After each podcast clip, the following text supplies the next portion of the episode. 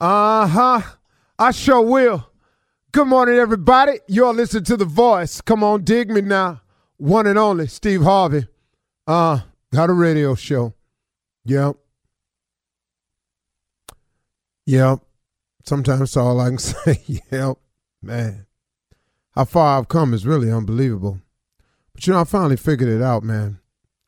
God allowed uh, me to have the life I've had so that I can become experienced at so many different things. And in this experience, when I'm talking and sharing with people, I will be able to relate to a lot of different circumstances. Not exact, but just the circumstances, you know. You know, if a person comes to me and they say, "Man, I've been down and out." Okay, well, I know what that is. Man, I, I didn't I didn't have any direction. Okay, got that, been there man, at one point in time, man, I just kept piling mistake on top of mistake. Okay. So, you know, uh, I think what I'm trying to say to everybody is when you're going through life and life is dealing the cards that it deals, I want you to understand that life deals everybody these cards the disappointment card, the setback card, the failure card, the mishap card, the unexpected misery card. Everybody gonna get the grief card. Everybody gonna get the rash of bad decision card. Everybody gonna get them. Understand that going in, that everybody is gonna get these cards. Is how you play them, though. You know, uh, from time to time, one more time, it's how you play them. Uh, you know, from time to time when I'm watching TV, I, I love to watch the uh, World Series of Poker. I like watching poker tournaments on TV because it, it's it's really weird, re, weird what's happened to sport to to poker. They're actually trying to call it a sport, you know, and it's the everyday guy that doesn't have to be athletically inclined or anything, who has a shot of winning a title if they play their cards right the best poker players in the world don't have the best hands. They just make the best plays. I've seen guys win a hand with 9 2 in their hand. That's nothing. And win the hand because they knew the bluff. They knew the odds. They calculated risk. They made the stakes higher than the other person was willing to pay.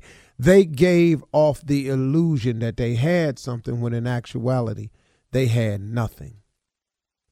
So what I what I enjoy about poker and watching it is that these people, these people here, play the hand they dealt. And it ain't always a good hand.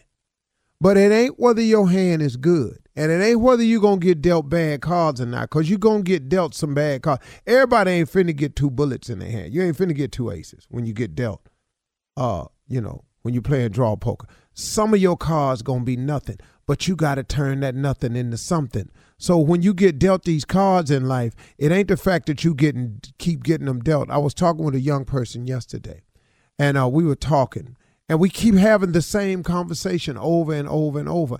And they could not understand why they were not moving forward. But I said, you don't understand. Every time we talk, we have the exact same conversation. It is simply because you keep getting your cards and you playing them the same way. See, until you make a conscientious, uh, conscious decision to do something different, the results will continue to be the same. See, here's here's here's the way this works. When you're dealt the disappointments in life, it's how you handle the disappointments that determine the outcome and who you are. Because everybody gonna be disappointment. Everybody gonna lose a loved one. Everybody gonna make a bad decision. Everybody gonna end, wake up one morning and have done something they regretted. Everybody gonna get caught at the wrong time.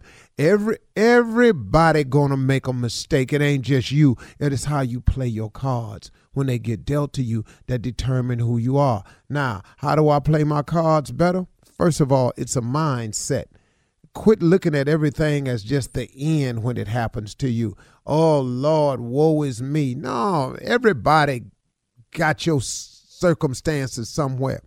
It ain't oh woe is me. It's hold on, man. Okay, let me play this out to see how God done connected this to something else. See, soon as a person have a setback, what's the first thing a lot of people do? They go straight negative. I can't seem to get a break. I can't seem to move forward. Hold on, man.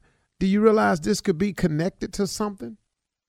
See, you got to understand, man, that this thing is all connected, that you're not having these mishaps and these spills and accidents and falls for no reason. It's so you can become experienced at them. So when he takes you to the next level, when it happens again, you have know how and how to handle it. If you keep throwing yourself off the cliff every time something happens, you're just going to be a cliff diver. Man, stop tripping yourself out. I was talking to this young person. I kept saying, and, and you know what they tried to tell me? I'm trying to stay positive, but the people around here, they just killing that. Oh, I see. So when you learn something and you know something, you don't take ownership of it. You allow other people to come into what you know and believe and shake it loose from you. I don't care who you are, you're not doing me like that. Here's the deal I have a gift that was given to me from God. That is the gift of comedy. That's what I've done. I've made the bulk of my living on that skill set right there. There are comedians who are supposedly friends of mine who I've worked with who get around in huddles with one another and they say, Man, Steve really ain't funny. I don't see what they be laughing at. He ain't funny to me. He wasn't the funniest king to me. Excuse me. You're irrelevant in this conversation.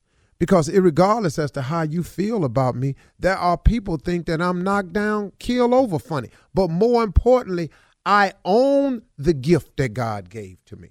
I take ownership of his blessing. Cause you don't think it's so. You ain't taking that from me. Stop letting people steal your joy. Stop letting people take what you supposed to know. Look, I, am a I'm a I'm a I'm a kind person at heart. Man, you ain't nothing. Now you sitting here going, man, I guess I ain't. What what you tripping for? You are a kind person. Own that.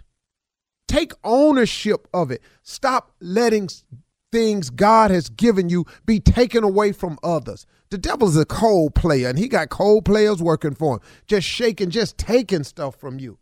You know, I'm a hard worker. I really am intelligent. You stupid. Man, I thought I was a hard worker, man. They came in here and said I was stupid, man. I don't know what I'm doing wrong. Uh, what? Excuse me. You're a very bright person. Hey, y'all, take ownership. When God gives you something, blesses you with a gift, a talent, a skill set, a mindset. Own it. Don't let people come in here and take it from you, man. Okay, I probably shouldn't have went there.